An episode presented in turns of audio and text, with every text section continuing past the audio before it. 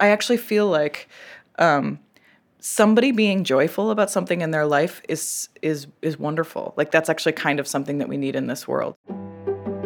You know, there's this temptation when you're in college to try to find the right constellation of things to hate that will make other people think that you're smart.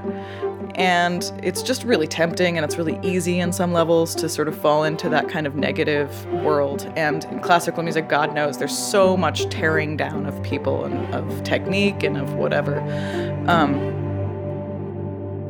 It's just boring also to listen to other people talk about what they hate. It's so boring.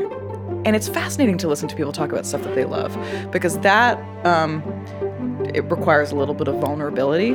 And also, that's the kind of excitement that brings you to love something yourself. Like, any time you have discovered a new artist through a friend, it's not because they've, like, discarded something. It's because they've been like, you have to hear this. How amazing is this?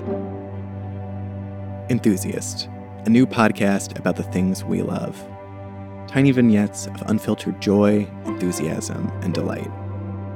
Produced by me, Mark Bramhill. Learn more at enthusiastpodcast.com. Thanks for listening.